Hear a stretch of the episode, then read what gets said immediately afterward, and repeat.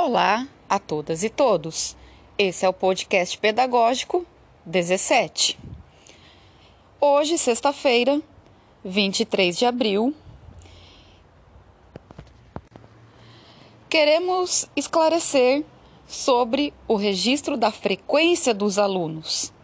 Apesar da lentidão e do problema da sede, sabemos que temos que registrar a frequência dos alunos.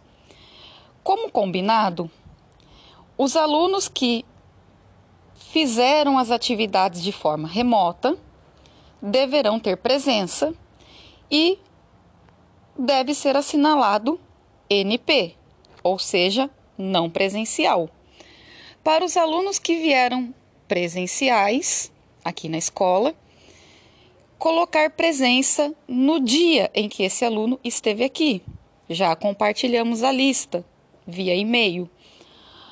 Os demais casos, deixem em branco. Dúvidas, entrem em contato conosco no nosso WhatsApp de forma privada. Excelente trabalho e muita paciência nessa sexta-feira.